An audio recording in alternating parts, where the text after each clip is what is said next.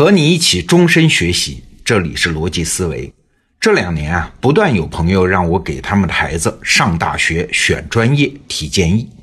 那一般呢，他们当然都是把眼光集中在那些所谓的好专业上，什么国际金融啊、电子商务啊什么的。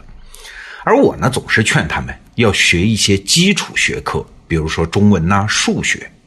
所以呢，我的建议一般也没什么人听啊。那我为什么这么建议？两个理由，第一呀，现在社会变化速度太快了。你大学入学的时候，哎，看到是好专业，那毕业之后呢？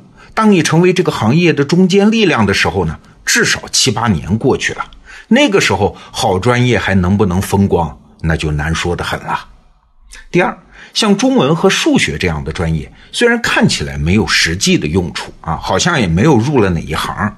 但它是基础工具啊，将来在任何一个行业都会有用，而且呢，这都是所谓的童子功的学问 啊。大学时代打下的功底，别人一辈子也不容易赶得上啊。所以学了这样的专业，等于是获得了一生的潜在优势。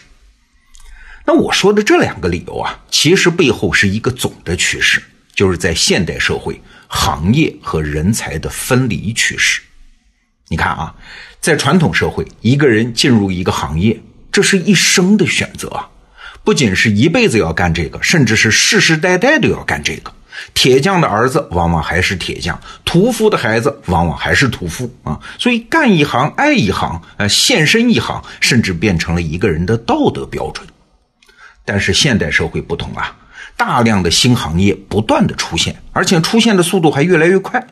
一个人有三四十年的工作时间，而一个行业的寿命还未必能到三四十年。所以啊，定行业就是定终身，进一行就要爱一行，这种思维方式自然就过时了。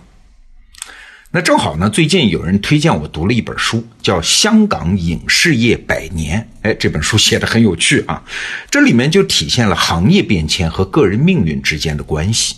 哎，我们就来说说香港的影视行业。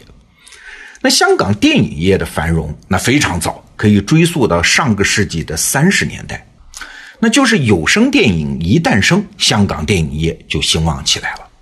你可能会奇怪，那香港是弹丸之地，人口不多，拍了电影给谁看呢？嘿嘿，给东南亚人看。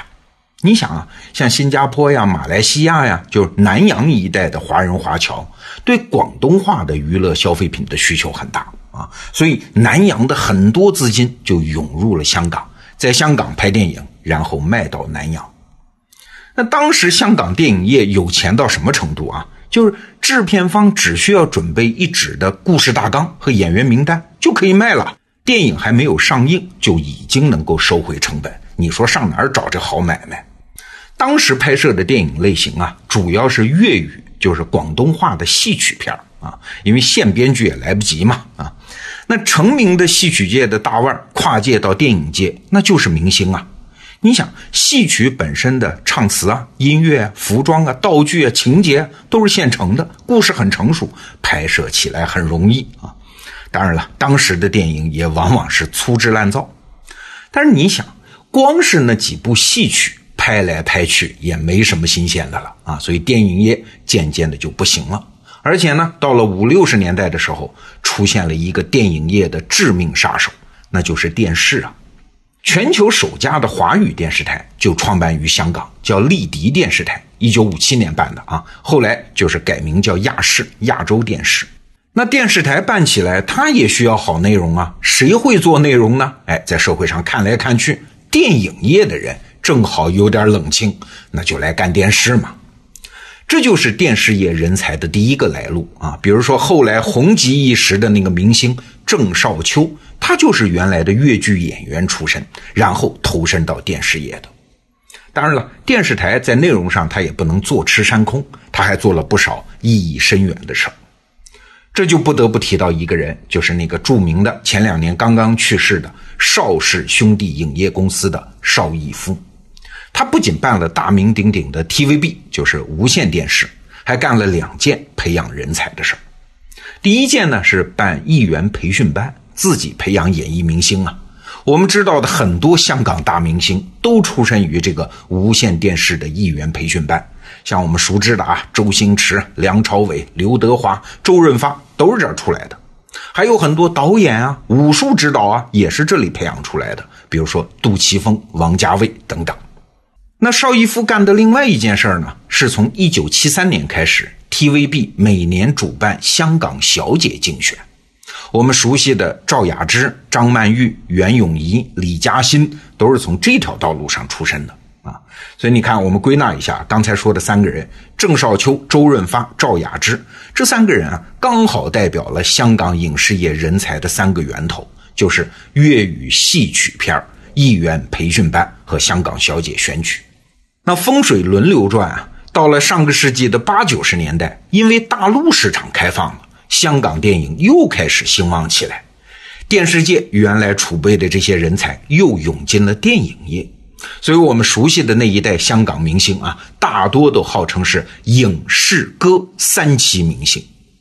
再后来，我们又亲眼看到了啊，两千年之后，香港电影业又不行了，但是大量香港导演、演员，哎，还有其他的配套的工种，大量的北上，融入到大陆的电影行业。又重新焕发光彩，所以你看，我们刚才简单描述的这个过程啊，行业是兴衰起伏的，这个是大势所趋，没有人有办法改变。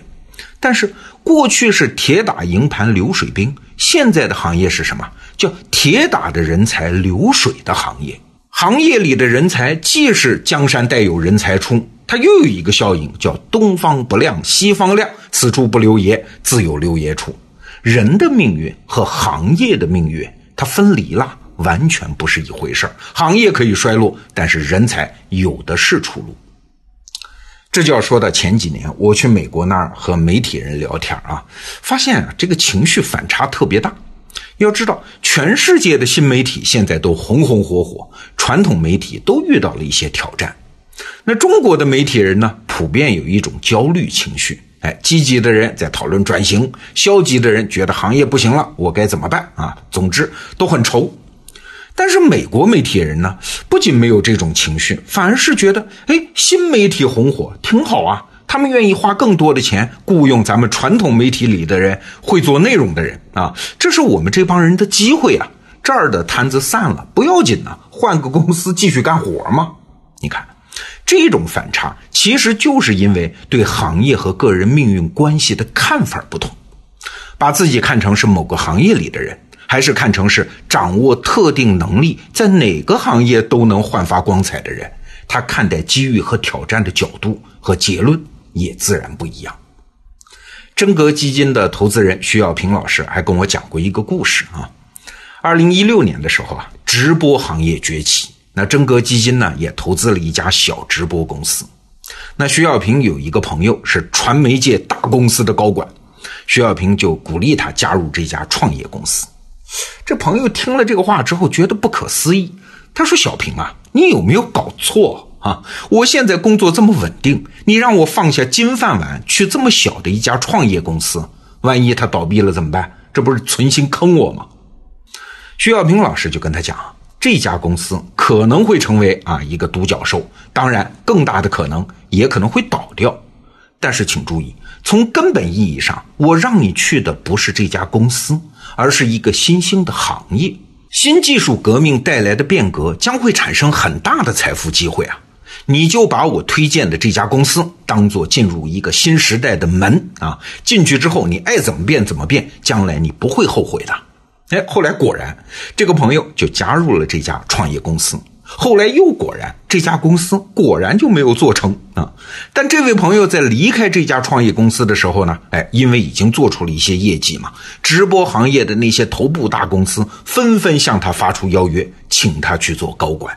你看，这是这个时代独有的一个现象：一个失败的公司也可以造就一个成功的人呐。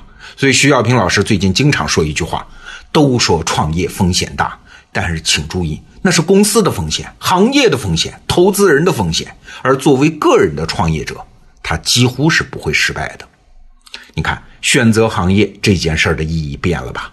过去选择行业就是选择一生的命运，而现在选择行业只是选择你成长的暂时的基地。好，这个话题我们就聊到这儿，明天见。